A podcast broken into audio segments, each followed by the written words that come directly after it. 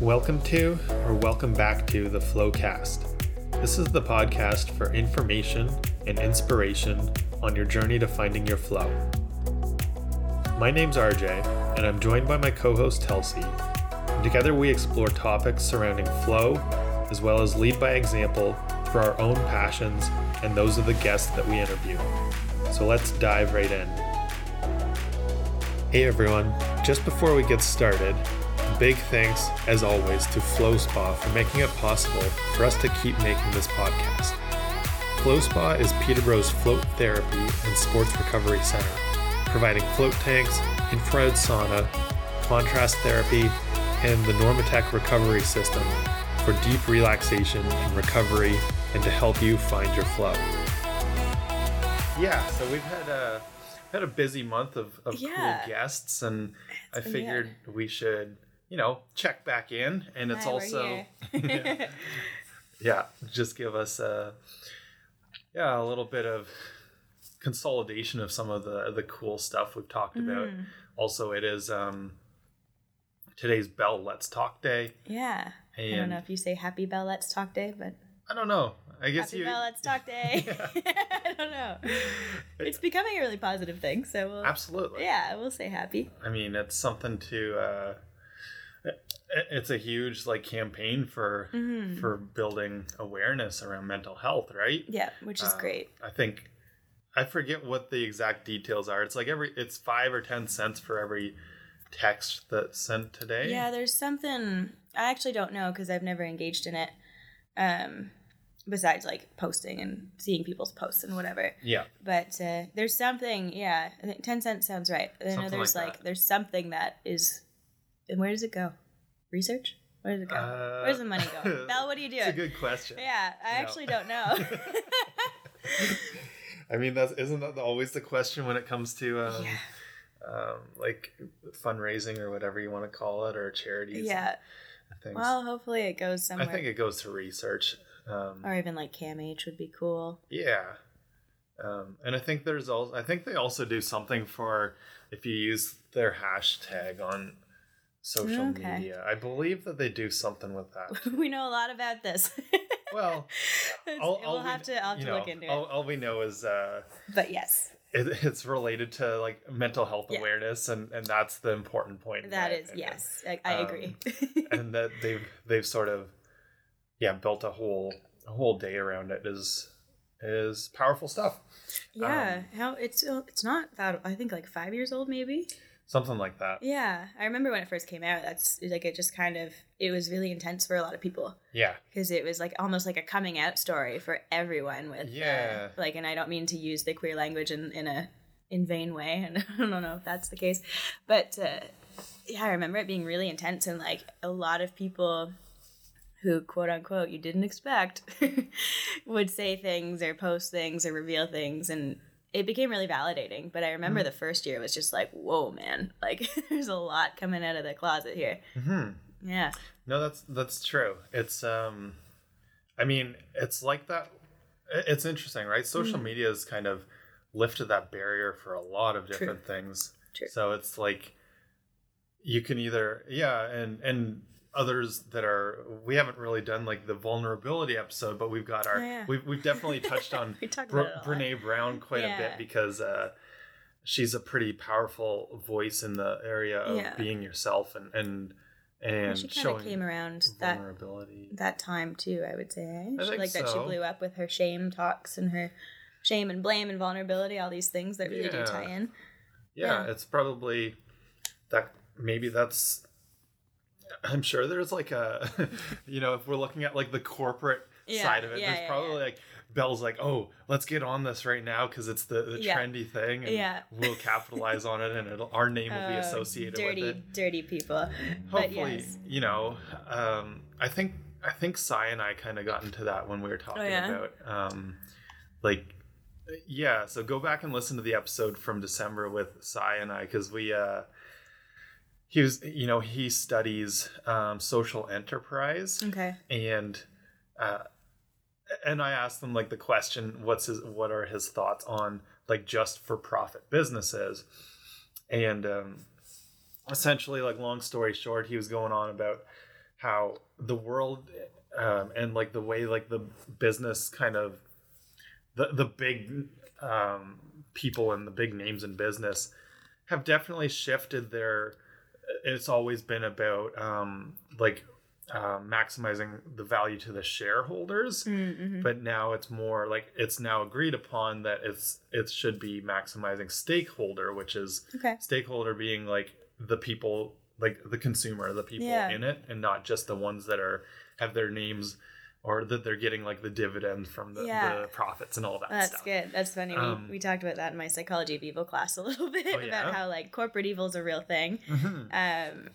But it's funny because what we boiled it down to, and I would say maybe even the same case with Bell, we're assuming a lot here, but it seems evil if they're just trying to get money for this stuff. Yeah. But somewhere down the line, like there's got to have been that one person who spoke up and was like, hey, like I know someone or I am really struggling with this issue. Like we are a big name. How can we help? Like there's got to have been, I like to believe in people. I like to believe the world's a good place still. Yep. I get that from my dog.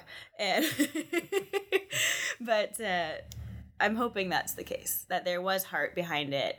And the problem is it does snowball into this whole, consumption thing. But it's nice to hear that the trends are changing. That's good. That's positive. Yeah. And I think like something that I agree with on this case is if at the end of the day it is doing positive, then that's all that matters. If, people have to run their businesses and stuff. Well, exactly. And that's not evil. No. Right? That's not, at the end of the day. Yeah. We just like to start wars as Western people. Yeah. Yeah. Everybody's got to have like their say, their opinion. For sure. Yeah. But with like this sort of, I think a couple of things to go off of, January, the end of January tends to be a time where people start losing that momentum from the resolutions. January 20th was Blue Monday. Yeah. That was, statistically the most depressed day of the year. Okay. That happened not long ago. Okay. Yeah. Yeah. And then it's kind of a from there, right? Yeah, and especially in our area, it's been very gloomy lately. This is not fun winter. I've been talking to a couple of like doctors and other people in the area saying like they don't know what it is, but like illnesses are just lingering much longer. Yeah. People Yeah. I know people who've had pneumonia for like 6 months now. Like it's just crazy. Like that's exaggerating, but way too long. So I'm scared to get sick because I don't want to stay sick. Yeah. And I think part of it has to do with like, we haven't had a lot of sunny days. It's not been a nice winter. Like it's either been, if it is mild, it rains and then that freezes. Yeah. So you can't really go outside. You can. But you're going to be cold and wet and then eventually icicle.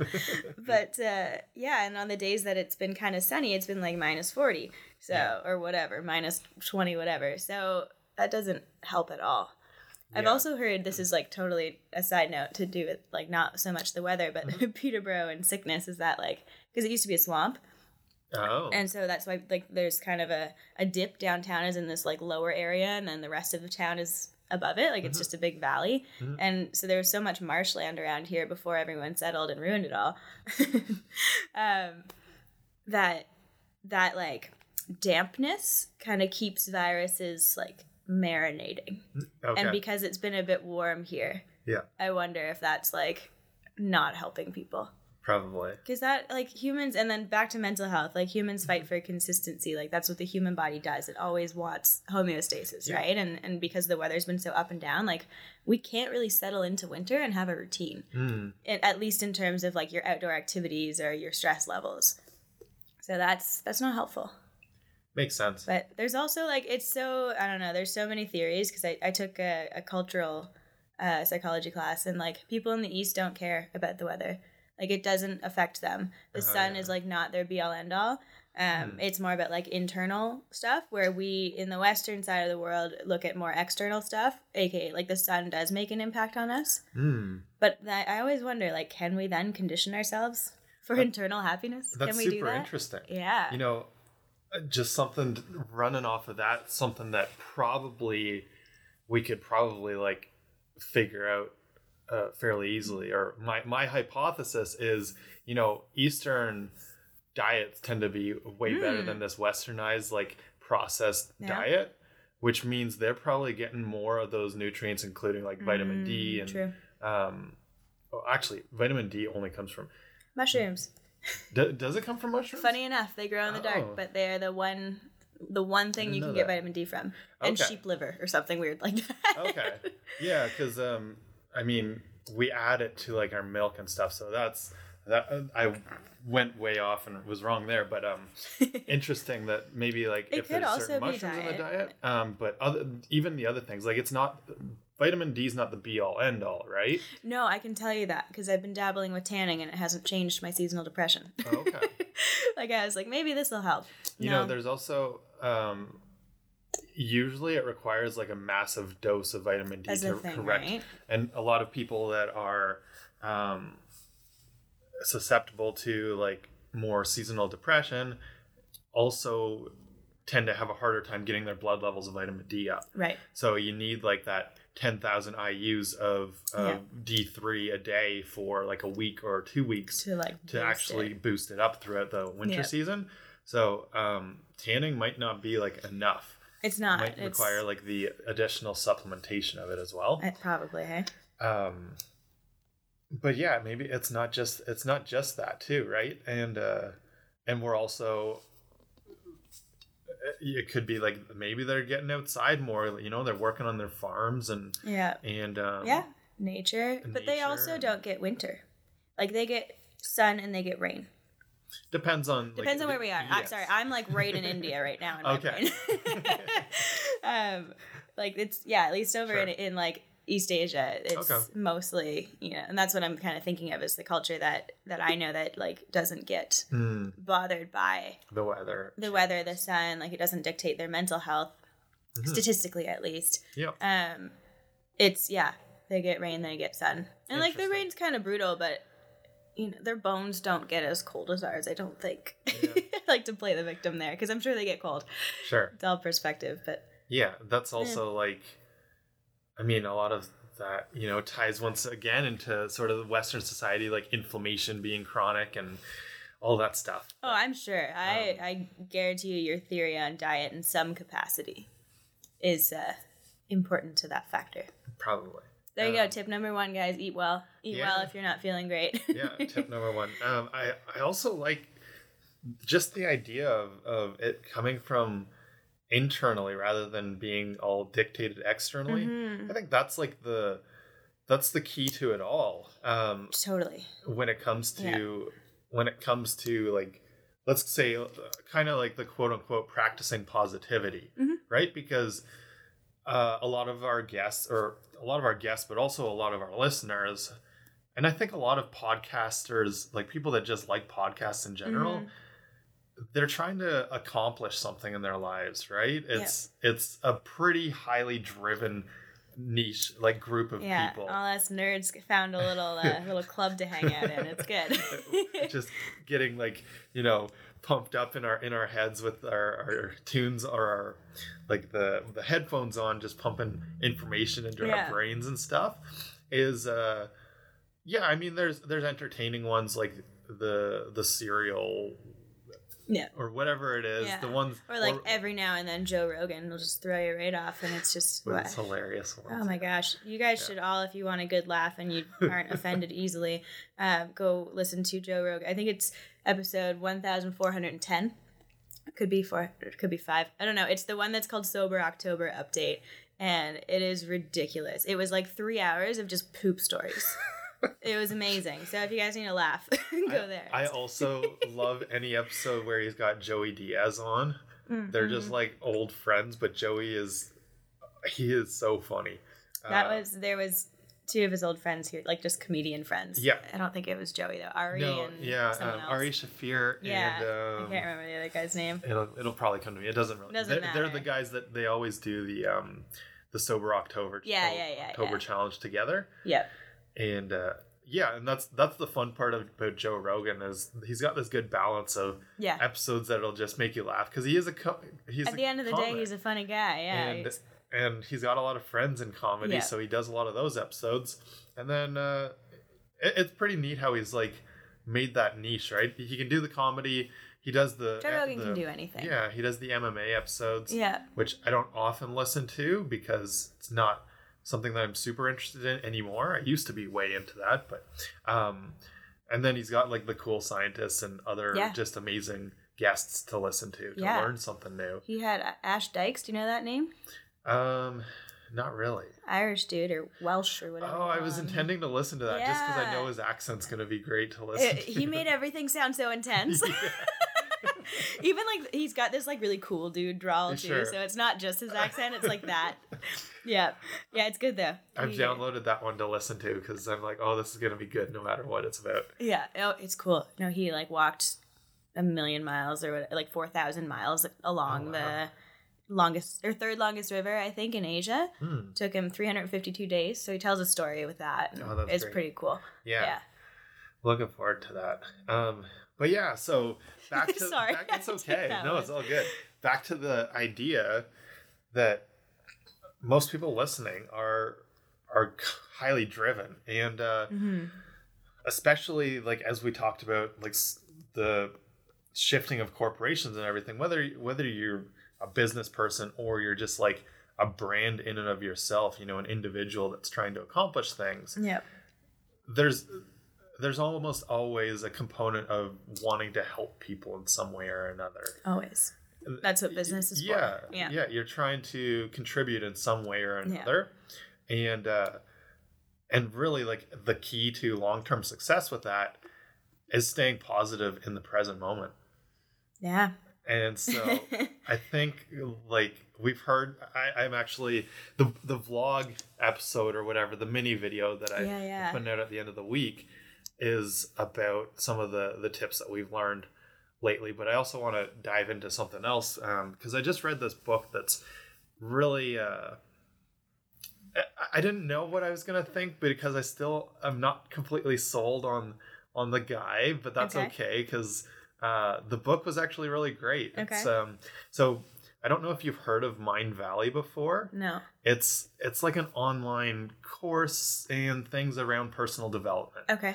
So there's a lot of like spiritual aspects to it, and then sort of businessy things, and a lot of meditation. So Vishen Lakhiani, who created this company, I know the name. Yeah, he's done a TED talk, but he's also like a meditation instructor. Yeah. I hadn't really heard of him before I started.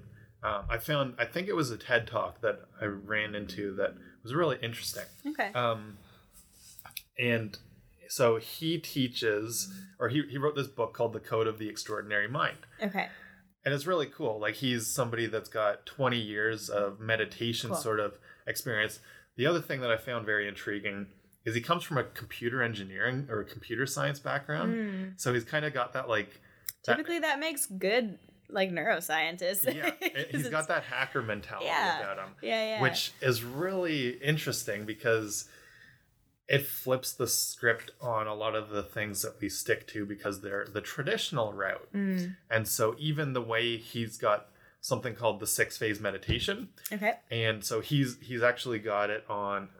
He's got another app called Omvana, which is apparently one of the most popular meditation apps in the world. I hadn't heard of that either before. I mean, everybody that launches something, it's the world's best. It's the best one. It's the best in the world. It might be the best, but it doesn't mean it's the most popular. Yeah. I'd give Headspace to that title, but yeah, who Headspace knows? And it calms another close second probably. Yeah. Sam Harris is doing good things too, though. Everyone's out there. Doing their part for sure. But so Omvana is, maybe it's more popular overseas or whatever. Yeah, and that's why it's the world's most popular. But he's got this 6-phase meditation he does, and he shares the full thing. There's a couple of, I think he did like a sort of TED talk at Google where he goes through the whole practice, but it's also for free on his meditation app to check out what it is. And I think it's really useful for a lot of listeners. A lot of people that are highly driven have a hard time doing the traditional just sit and try to clear your mind meditation. Yeah. And because of that, he went about creating this one that I'm still skeptical on the claim that, you know, he says that it's sort of meditation for the modern era. So it supercharges all these things that you get from years of traditional meditation practice. But I've been really enjoying doing it. So there is something behind it. And it ties into a lot of the day-to-day practices that we like to talk about. Anyway, so I'm going to kind of quickly break down like the different components of it, because it's a lot of, you know, what we've talked about. And also these are some of like the key things that I think are really important for practicing positivity on a daily basis. So the first, and he goes through them really quickly, which I think is maybe some of the downside to it, because I don't think you actually, is kind of, you do kind of rush through it. And I think that a lot of people would benefit from sticking on it. So either, you know, it's distracting to pause a guided meditation to try to do that. So once you learn the actual 6 steps to this practice, it's probably better to do it on your own, at your own pace a little bit too. So that you're actually getting a little bit more out of it. But step 1 is practicing compassion. So that's the idea is to first kind of think of somebody or even a pet that like fills you with love, right? Get into that happiness state. And because that's one of the things that we can really do to... It's so easy. Instantly get into more of a positive mindset. So quickly. Is practicing compassion. And then from there, envisioning it, extending from yourself to gradually to the entire world. Right. So, you know, sending your love out to the entire world. Cool. Is actually a very that's quick neat. Hack to get you into a positive state of mind. Yeah. And doesn't take a whole lot of time. The second step is the gratitude practice, which is very similar to kind of the one that, you know, I like to talk about, sort of the past, present, future gratitude, because I think, you know, if you can't always just think of the things in the past, because we've got goals that we want to achieve in the future. But if we're also just too focused on the future, we're not appreciative for the present moment either. Yeah. And so kind of going from that, it's evolved his method. He's describes it in a few different ways. But he does talk about things in more of the immediate, like think about the past 24 hours or 48 hours, things that you're grateful for. I like to also extend it further back to some of those like highlight moments, because then you're in an even higher state of positivity. Cool. If you're thinking of, you know, like a friend's wedding that was or whatever it is, the first time you met your pet, whatever. Yeah. The things that really like brighten you up. And then thinking of things that you're grateful for, either for like your business or your like work life, is a really useful thing, especially for people that are in kind of that corporate structure and not always happy with their job. Yeah. You can always think of things that are positive. There's always something if you try. Yeah, if you try. Yeah. And that actually builds up resilience against those negative things. Because practicing negativity is really easy. But you get stuck. Like, it's such a loop. Yeah. And then he doesn't really... And then actually, the other part, so he doesn't do much of the future, because there's another section which is envisioning the future anyway. Cool. So it's not part of like the gratitude practice per se, but things that you're grateful for about yourself, which I've started to incorporate after this as well. You know, I didn't always practice that as much. And I think that that's another very easy positive psychology hack. It's really important too. That's like it's like a self-esteem boost or like a just like a positivity boost. To be grateful for things about yourself. Exactly. Right. As long as you can get real with yourself, right, and not like Because some people, for me, I shouldn't say some people. For me, it's hard for me to like drop my ego and be like falsely humble, where it's just like, oh, I don't know. It's like, no, there's things about myself that I really enjoy. Yeah. Like it's good to drop that act and just that's I it's an interesting thing. You know, it actually I think one of the first times it took a long time for me to get to the point of actually feeling like whatever that is, like yeah, getting over the, it's not ego to feel good about yourself. If you're confidence. If you're real, yeah, confidence. It's just straight up confidence. Yes, that's the word. And it took a very long time for me to get to that point. And I remember it was when I was working at Queens, and my boss at the time was like, I was just about to like get the promotion to being like the manager. Yeah. And she was getting a promotion to like the one of like the managers of the campus. There's several for the different divisions. And I've always been sort of somebody that doesn't like bolster myself up with like that confident that I'm pretty awesome. But it was something that she was also talking about, how like we're actually pretty badass kind of thing. And I was like, yeah, you're right. And it kind of, it takes off from there. I don't think I have all the answers on how to like get to that point in the first place, other than it takes time. It's so personal. Yeah, it's so personal, and it's just that self-awareness again, like knowing what your strengths are and being able to celebrate it. And like, I don't necessarily like the word unique, because I have this deep belief inside of me that no one's that special. But I think it's important to know what, I guess, sets you apart, or what highlights you as a person, because we all have things we're good at, and we all have things that we're not good at. And knowing that will direct you towards a path that's like more stable for yourself, knowing where you fit. Right. Mm-hmm. So that's important. Yeah. Yeah. One of the biggest things I say with kind of this confidence thing, and this, even in business, is like, you have to protect your confidence. And that is a really good practice for doing that. Because if you let people like dive bomb in and ruin your confidence, you are going down real fast. Mm-hmm. So if you can find practices, even just like this, to keep your confidence protected and keep knowing yourself, that's super important. Yeah. Is this the next step? You're smiling like I'm on to something. Oh, that's why.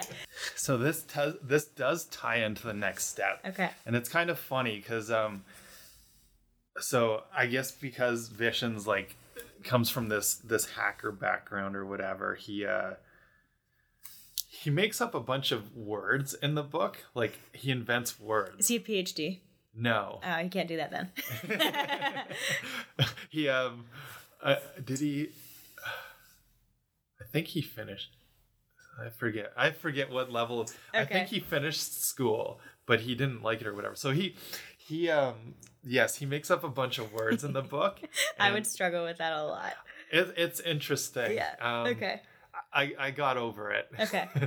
I think that's because I still, like, once again, I'm not entirely sure, because at one point, like, it's a weird thing. He talks about, you know, one of his kids has Asperger's. Okay. And when he noticed things were different about him, he actually, at the doctor, getting his son was being diagnosed, and they're like, oh, you also have Asperger's. And he mentions it once in the front of the book, but the way he like does all this stuff and these meditations and things, he says that he's essentially like figured out the way, which is possible, to like treat his Asperger's with learning about all these different positive psychology skills and building up like this more what would you call that? Emotional intelligence. It's possible. I'm a little bit unsure, because he only mentions it once in the book, and then it's not like a recurring theme. But then he also goes back and says he grew up as Asperger's. He grew up as a kid with autism, but he didn't figure that out until he was like middle aged, like 30s or more. Maybe just looking back, he realized it's possible. He had it. Yeah, I'm just interesting. Just unclear, hey? There's. I'm just not sure. It might. I'm just not sure. Anyway, that's why I'm a little bit skeptical about his personality and if he's telling the truth, or if he's just like full of himself.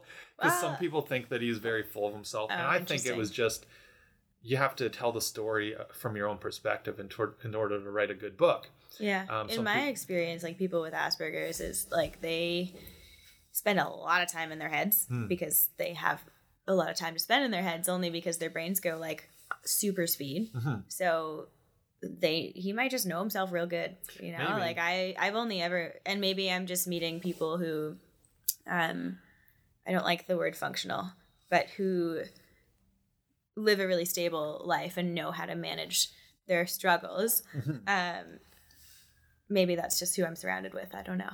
Sure. But yeah. So either way, he's got an interesting mindset, being like this sort of like engineer, like analytical person that's then gone into the spiritual and meditation realm. And so it's refreshing. It's a different take on it. Yeah. He makes these words up because like he's sort of into like hacking the way the world works.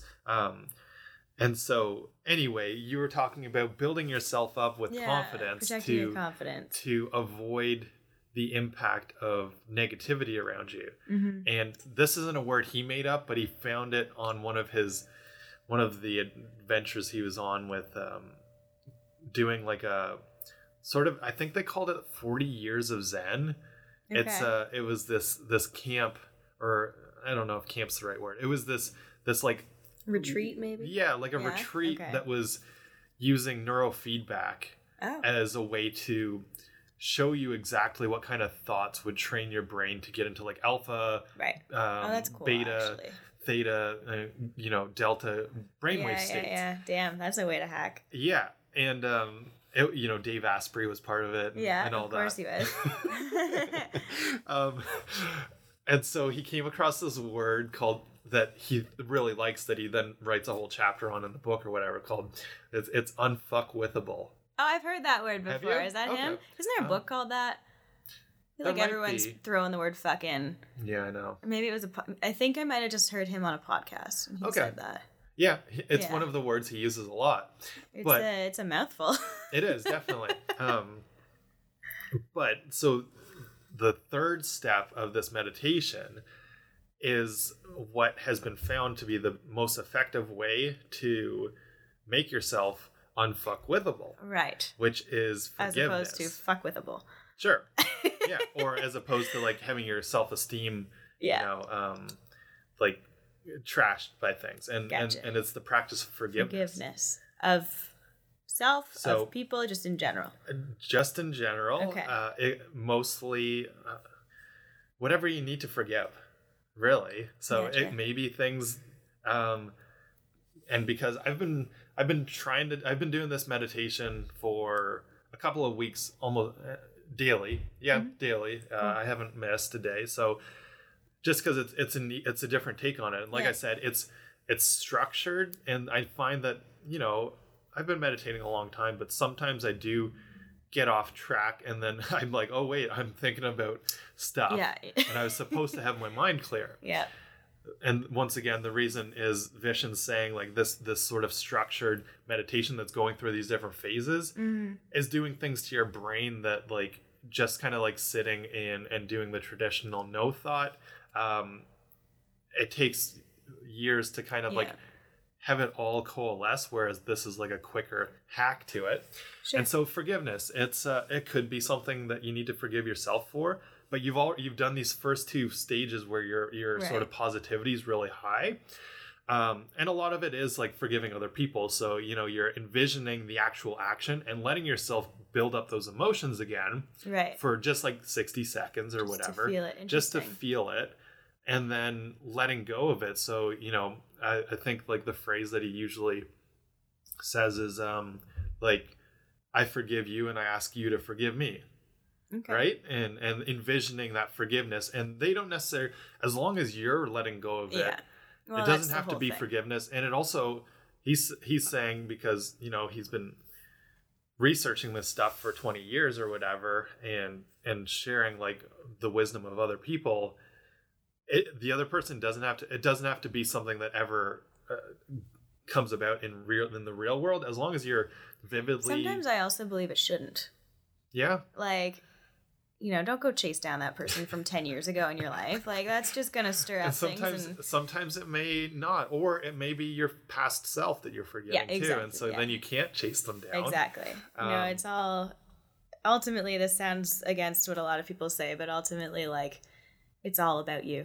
It really is. Because like your experience is what you live out, right? And and your interactions with people is like you've done that. You've participated in that. So when it comes to forgiving people and quarrels and that kind of a thing too, if it's like a partner or a friendship that you need to communicate with, do it.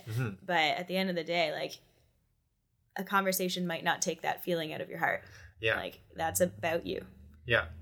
And I like that, because the other thing that really resonated with me from this book, which is why I thought it was valuable to share this, you know, being kind of that lull in energy levels for the end of January, and with Let's Talk Day being about like raising up mental health.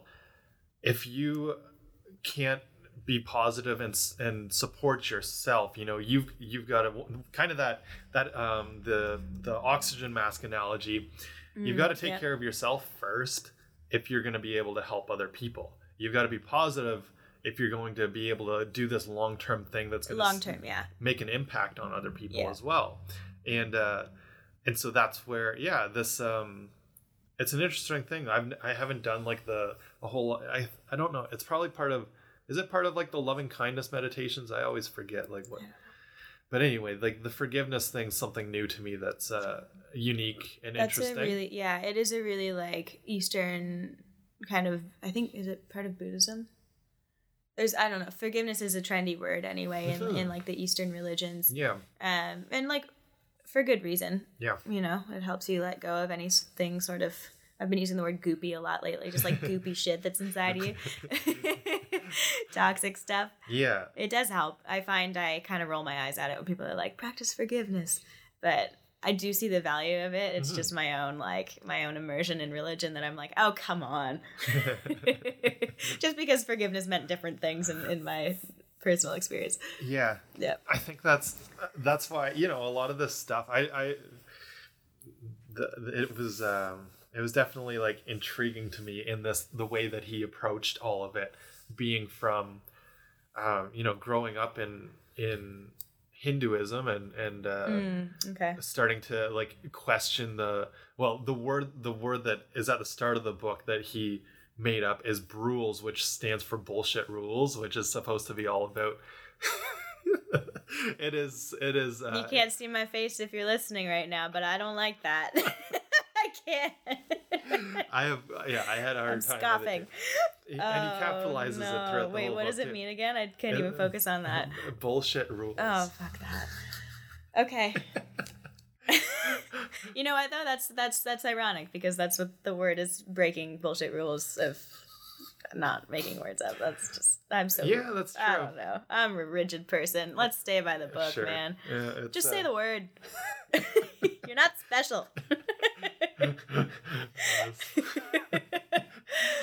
Oh, anyway, I'm gonna look past that while you continue talking. For sure. I'm rubbing my between my eyebrows. Just that's hilarious. But anyway, he realized he wanted to be able to experience or whatever, practice the feelings of different religions instead of being stuck in one, just because that's the culture you grew up in and all of that stuff. I'm on board with that. And so, you know, maybe this is where he does have Asperger's, if he's okay with making up words and stuff just to like. Well, I don't know if you can classify that as an Asperger's trait. I don't know. It's something unique about him. That's why I think people said he's very narcissistic. Interesting. It seems like he wants to ruffle some feathers around, which is, you know, I really do. I struggle with the feather rufflers, but I appreciate them, because I think that we need people in this world to get us out of our comfort zone and get us out of our rigid ways. Yeah. In the very least, just to be able to analyze our response to it, right? Where it's like, why did that bother me so much? Why? Why did the word brules bother me so much? And for me, I'm just who is he that he can do that? I almost didn't read the book. I wouldn't have. I 100% would have closed the book. Because of all these, when he said when it starts off in the introduction saying I made up 6 or 7 words. At least he braces you for it, because there wasn't a word that properly described what I was trying to get out. It's like he's Shakespeare. Yeah, there we go. I bet you Shakespeare in his alive time in this world, everyone didn't really like either. Probably. I'm not sure I really care for him now, but I know that a lot of people do. So who knows? Anyway, and then the second half of the practice. Sorry, continue. No, no worries. The first, and this is another kind of key part to what I wanted to get into with the type of people listening to podcasts and mental health and everything. So the next one is looking at your future goals 3 years into the future, mm-hmm. and envisioning it in great detail, which once again, I think is why it takes sometimes longer than the amount of time he gives you in the practice, because it's pretty quick. But, you can look at a few aspects instead of all of the things that you want to envision, and maybe cycle through them all and envision what your accomplishments look like. And he encourages people to, that the dream goal idea that I talked about, set your standards high. Yeah. Like he likes to use, I like a different number than 3 years, but he says people underestimate what they can do in 3 years, but overestimate what they can achieve in 1 year. I'm a fucking cynic today. I'm like, is any of this content his? Isn't that Tony Robbins? It is Tony. That is that is a Tony Robbins. Tony usually says 10 years, though. Does he say that? Okay. He says either 10 or 5, depending on how amped up he is. Got it. Yeah. But, and he's spent time with Tony Robbins and all that. So, I mean... I don't mean to beat this guy. Yeah, no, it's okay. The question, everyone says this stuff. Yeah, everybody does say this stuff. Yeah, and I think the reason that it resonated was it was pieced together in a unique way. I mean, we always have the argument like there's no new ideas in the world. It's just how you kind of repackage it for your own purposes. That's so fair. It is something that definitely is Tony Robbins-esque. Yeah. But envisioning the future and even that's like something that Tony's talked about a lot too. But being very like clear on it. The next step though, I think is just as important, which is envisioning your perfect day in like the present moment.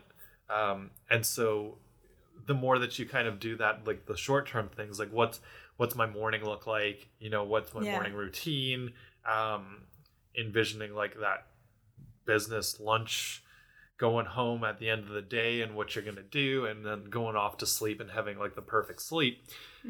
The stuff in the present moment is kind of what I was talking about in the like short video, and condensing what, some of our guests have talked about this month, the things that they do to practice positivity, because it's once again, we've got to be happy and content in the present moment in order to see that long-term goal fulfilled. Yeah. And so that's where I think a lot of people struggle if they're in that mindset of achieving big things, is you're always there's sort of a present day like depression or anxiety, because it's that future self that you're always looking forward to, that you're not content with where you're at currently. That's huge. And it's the balance there is really important. And then the final step is something that I have a hard time wrapping my head around. Okay. Lay it on me. It's the blessing. And so he encourages you to envision some sort of higher power, even if you're not religious or spiritual, and sort of embrace it as helping you to make all this stuff that you've envisioned for yourself in the present and the future come true. I need more. Just the idea that like you have a helping hand in this, like you're not alone. Is that the idea? Or just like this force is coming through to do that? A little bit of any of that. It's interesting, whatever you interpret it as. Sure. And so here's, it's funny. I want to see how you react to this. So, I'm spicy today, so you can... Yeah. I'm going to say something probably rude. So, I can't recall if he actually believes in, like, a god per se. Sure. But he envisions himself fist bumping with his higher power. I'm just trying to save my own face and how I respond to things, but... Now I'm being a psychologist and saying this narcissistic, like, oh, so he thinks he's level with higher power. Maybe I don't know. Maybe some of this like narcissism. Why? Stuff so tell me, like, why does he fist bump? Why does he like? What does that do for him? I don't. It's just like, yeah, man, we did this. Yeah, I don't know if he really. explains like, I don't understand that. We'd have to tweet him or something. Yeah, what's up, man? Why are you fist bumping whoever you're fist bumping? Yeah. Interesting. I think because he just seems to, he wants to like ruffle feathers. He's working. I haven't read the book. He wants to just do things differently than everybody else does, whether it's if you're practicing spirituality, you know, it's everything's got to be very like graceful and traditional, and I appreciate that. I appreciate the like, I don't have a perfect answer other than, you know, okay. he's quirky and unique. Interesting. Fist bumping, like, that throws me off. To me, I'm just like it threw me off too. I'm like, well, I don't know. Because once again, I guess it depends on like how you visualize a higher power. Like for me, I don't personalize it. Like I don't make it like anthropomorphized, right? Yeah, like I don't turn it into a being. Yeah. For me, it's more like I believe that love is the same thing that everyone talks about as God or Allah or whatever, right? Like I really do believe that love is the exact same force, and we've just kind of made it into this man in the sky. But it's like the idea is that like it's something that binds us together. It's something that overrides a lot of shit. Yeah. Like, and that's kind of, I think, what we're, well, whatever, something sparked it there. But what I, sparked in my own brain, higher power. It's a power, force, whatever, that can alter your state because it is above you in the sense that it's not better than you. It's not like the dictator thing that a lot of people seem to make it out to be. Yeah. And just disclaimer, this is my belief. I don't have to. It's not right or wrong. But I think that it has the ability to alter your state. And that's that whole idea of like love, whether it's from an animal or a human or a friendship or your family or whatever. Like there's so many different kinds of love, but I really do believe that like that is the power that can change. Yeah. I'm not going to fist bump it. Because I can't. It's not a... like. Well, and he, you know, he doesn't suggest that you do the exact same things as him, right? It's just interesting because I think... I forget the exact reason. So the reason that he does the sixth step is... I think because there's like a... There's some sort of reason as far as it helping to... give you like, I don't know, a sense of like extra confidence boost if you like have this sort of like faith, right? It's you know, with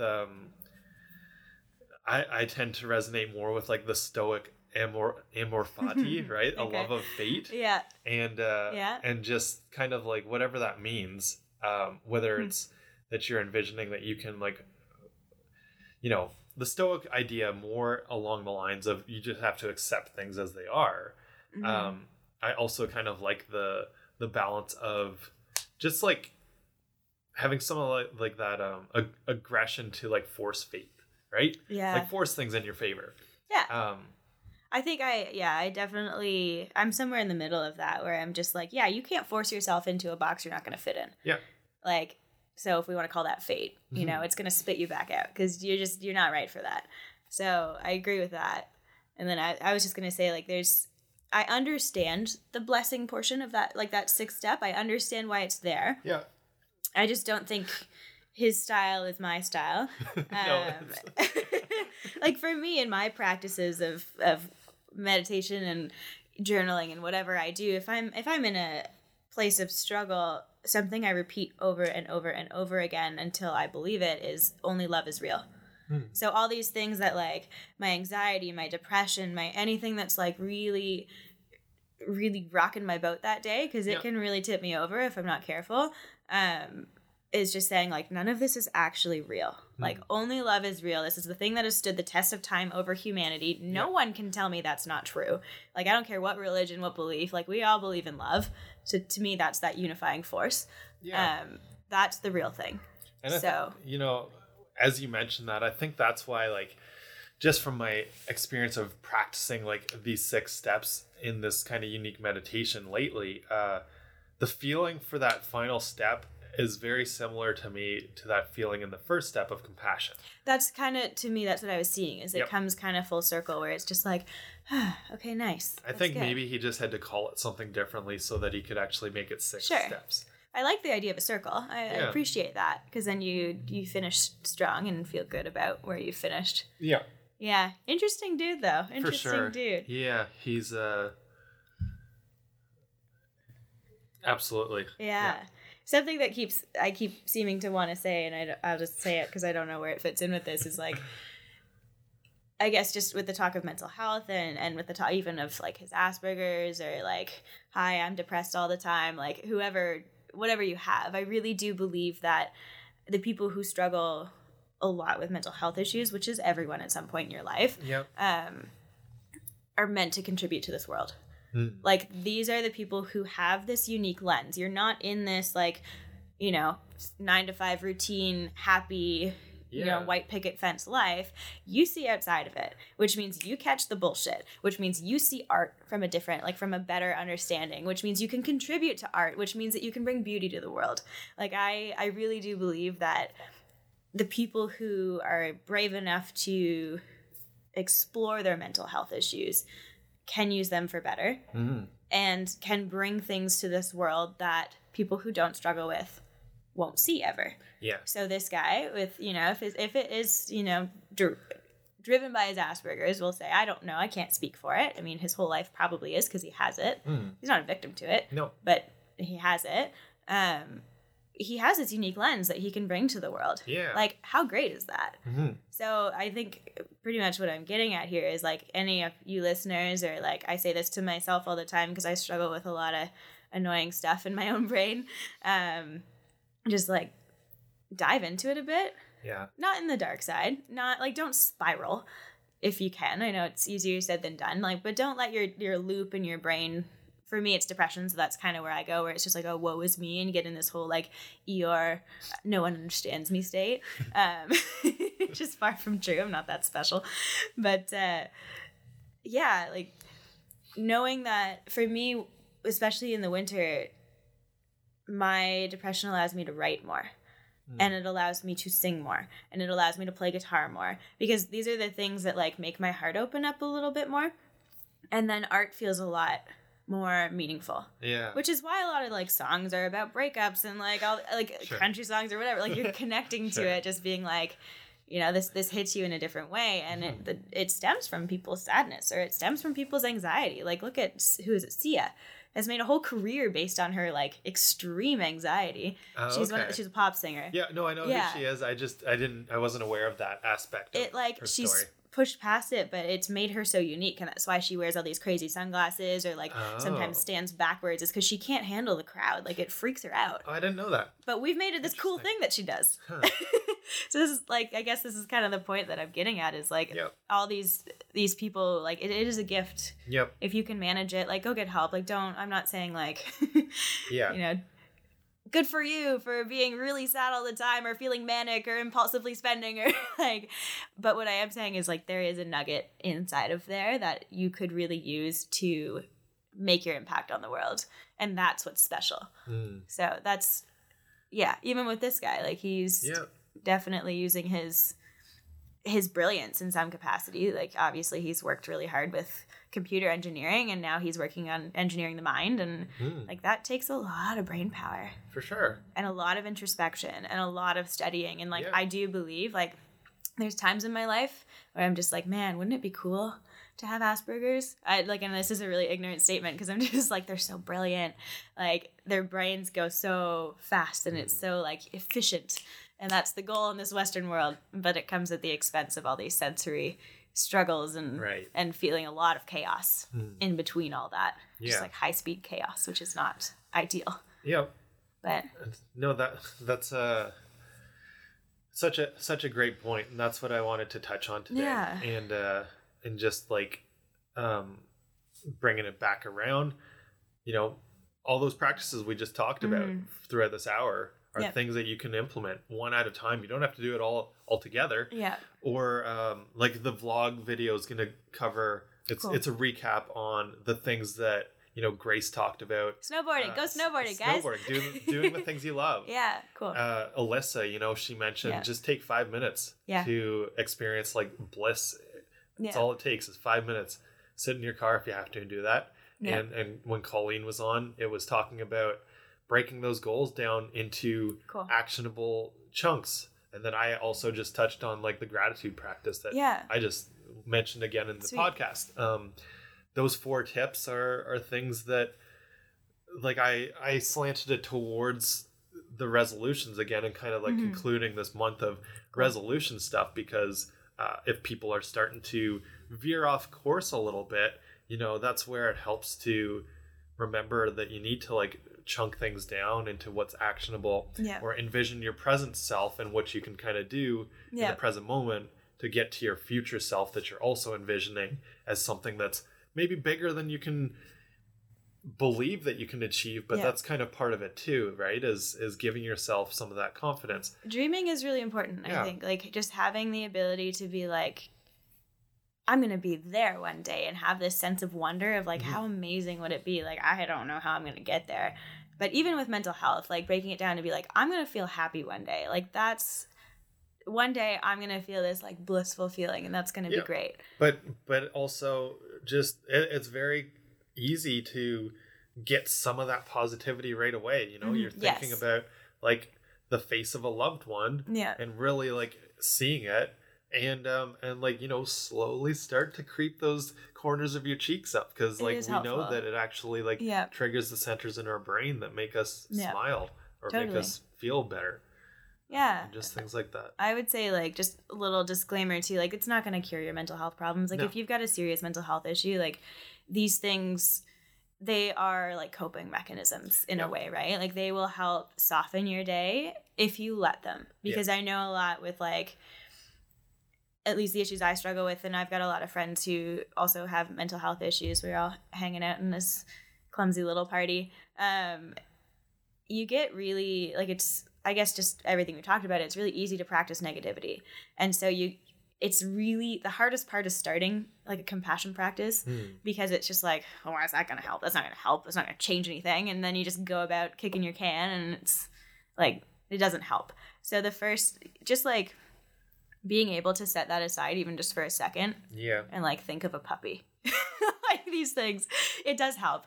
And maybe it will help rewire your brain long term, but also just like go seek support if you need it. Yeah. And if you can't find it, like we know resources in town, come talk to us, but it does definitely help the in-between. Like for me, I go to therapy biweekly just because that's what my budget can afford. And the in-between, I have to do stuff like that, because otherwise I'm like, I've got this laundry list of stuff I bring to therapy because I've been negative the whole month.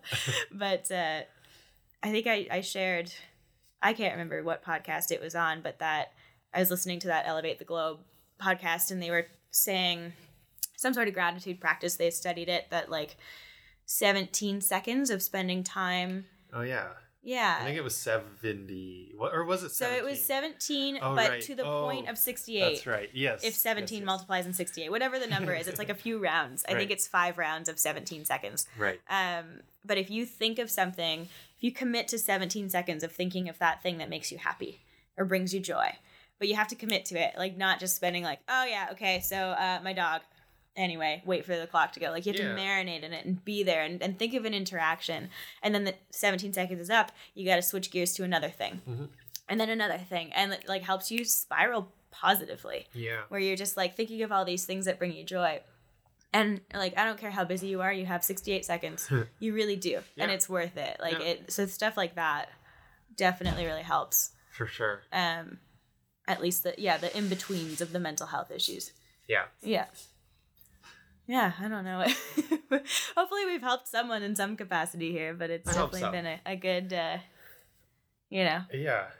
Yeah. Sorry about, what's his name again? Vishen? Vishen. Sorry, man. I don't know.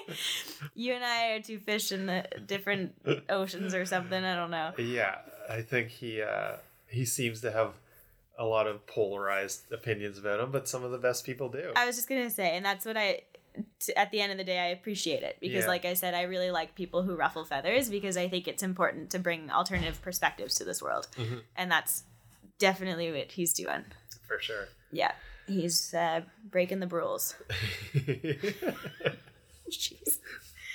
I'm going to anyway. It's got in my head now. I'm going to use that term more often than I want to. So good job. Good job, Vishen. Yeah. I can't stop thinking about it too now. It's funny. It's strange, right? We don't often see like whole new words that people have like a whole bunch of conviction behind. Yeah. But it's, good for him. Yeah. Good for him for holding his head high and not giving a shit about what people think. That's cool. That's the goal, really. And maybe that's why it ruffles my feathers so much, is that like I would love to be in a place where I can just bulldoze through life and feel okay about it. I would really love that. Yeah, someday. We'll see. Anyway, is there anything else we want to? Oh gosh, I don't know. Touch on, or is that? I think just maybe a little, guys, we're getting there with January. We can do it. Practice positivity. I find personally, and my friend group and my community also finds that February is the hardest month of the year because there's not a whole lot to look forward to. Like there's, at least it's short, but it's kind of that like you're waiting for winter to be over. It's not that. It's not that short this year. No, right? It's 29 days, right? And so I honestly don't know how I remembered this, but I'm like, something clicked in. Tony Robbins' birthday is on February 29th. So he gets to turn, what, like 7 this year? Something like that. I think he's turning 60. Like actually 60, but I wonder how many years he would be. He's actually had a birthday. Yeah, not too many. Oh, poor guy. Every 4 years, right? Yeah, so what is that? 60 divided like 15. By 4. Happy 15th, Tony Robbins. That's hilarious. Yeah. I was just going to say maybe finding these practices for February would be really important. For sure. Finding some gratitude practice or finding something that brings you joy and like committing to doing that at least once a day in February, just to keep on trucking. Yeah. Because I think that's like what you said about focusing too much on the future sometimes can really lead you astray and for me, February, it's like, we're almost there. Let's just get past it. Mm-hmm. Let's go to March. Let's go to spring. Let's get past this. And then I forget to live in the present moment. And that's why February for me is so grueling. Yeah. Interesting. Yeah. Maybe that'll be some of the theme that we'll touch on. Yeah. We'll see ourselves and our guests this upcoming. I mean, month. I'm doing a yoga challenge if anyone wants to join in. Cool. On my Instagram, telsi.flows. Where every day in February I'm going to do, I call it yoga because that's like what it most closely represents. Yeah. I do it, just intuitive movement is really what I call it, where I just let my body move. Yeah. And it looks like yoga because it's kind of fluid, and sometimes I'll do like a downward dog here and there. But that really helps me, like it's almost like a somatic therapy, just like let your body move the way it wants to, and it gets all these like creaks and cracks out and that stiffness. So if anyone wants to join in on that. Cool. I highly recommend it. Movement for me is how I elevate myself. Yeah. So if it is for you too, come on in. Yeah. Yeah. And I mean slowly but surely the sun's coming up a little bit earlier. And it's staying out later. It's so great. So we're getting also there. Get outside.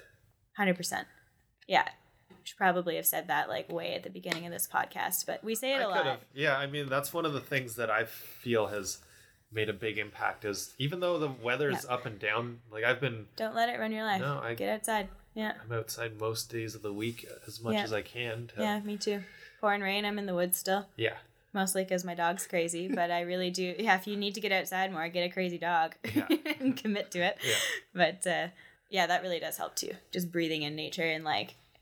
I know we're closing this podcast and I'm getting on more ideas, but sometimes I even go and like look at the trees for advice, and like that sounds kind of hokey, but it's just the idea that like they withstand all seasons. For sure. And they're still trees. Yeah. And so like, how do they tell their story? Like what keeps them stable, and just watching them bend with the wind instead of resisting it. Yeah.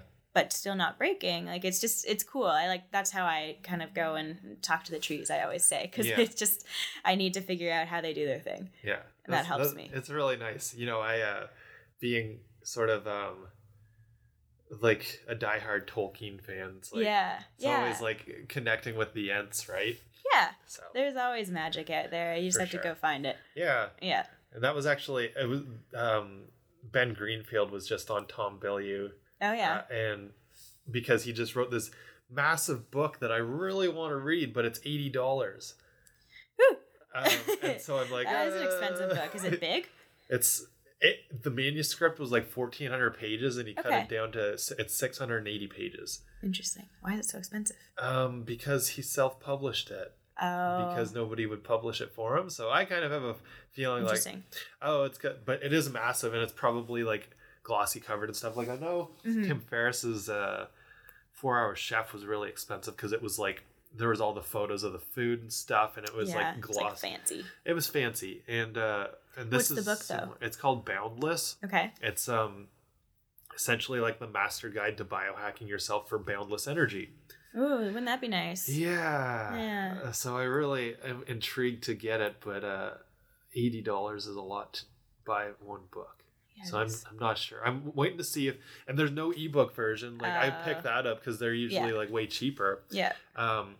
But the thing that really, like, I've always had my issues with Ben Greenfield because he's like, once again, sort of like Vishen, super narcissistic, and coincidentally, he's one of the people that wrote one of the recommendations for the book and stuff. Interesting. And the what do you call those? Like the plugs or whatever. Yeah. Anyway, I know I'm going way off track, but Greenfield was talking on Tom Bilyeu. I didn't know he's got this really unique like spirituality thing that I don't know if it would jive with you or go against it. Let's see. Let's try. Let's open it up. Well, I got time. He it's I should reset the video actually. Audio only for the end of this one. So he he's got like this like, because Tom's super like, I don't know if you'd call it like atheist. He just doesn't have like any spirituality in him. He's intense. Yeah. He's intense. He like really brushes it off real quick. Yeah. Yeah. And I thought Ben Greenfield was like that because he even though he sometimes believes in, he's on like the cutting edge a lot of the research. So some of the things aren't super well supported by science, which is what I always say about Paul Chek too. But they've got this thing about them that's still, there's something magnetic. There's something about them. There's truth there in some capacity. Yeah. Yeah. But he's got like this belief of like the magic, like he's living, he feels more fulfilled believing that there's like this hero's journey that we're all on, going back to the hero's journey again. Yeah. And I thought that like, I don't know, that really resonated with me a lot too, because like I don't subscribe to the traditional religion sort of things, but just kind of having like, once again, it's kind of like that balance of the like the love of fate, the amor fati, and kind of forcing fate, like believing that there's like this destiny, this script of like this story, this hero's journey. Yeah. It's really neat to me, and so I'm on board. It was fun like hearing that about Ben Greenfield because it kind of developed a new perspective on him. What does he mean by magic is what I want to know, because magic has so many different like connotations now. Like sometimes I'll use the term magic, and what I mean by that is like my sense of wonder is heightened, like that is magical, and it's because I'm like, wow, that's so cool. But other times that's like like that we're on this quest, like there's it's like the life is not just pure chaos. I agree. And I think and that there's like a quest to be on. And I can't remember if he talked about like afterlife or not. I forget, if it might have been somebody else, but kind of saying like, you know, he's been, because he does all these different drugs to experiment on himself and stuff, and he's always like guinea pig number one, and he's reached some like blissful states. Yeah. And he said like, I'd be totally cool if the afterlife was like just floating in just a state of like bliss, like psychedelic that trip, right? But also just enjoying the journey that he's on too. I was just gonna say, like, why does it even have to be about the afterlife? Because that's so, you know, living in the future. You know, it doesn't have.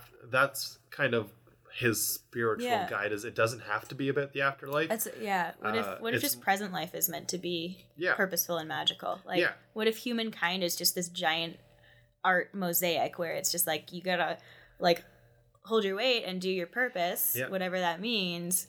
Because it's this really beautiful picture around the world of everyone just like feeling great about themselves and doing their thing and helping others. Like, what if just that's the, to me, that is just the mission of love, where it's just like this force, this higher power, should you want to call it that, is like stringing everyone together to be their best self.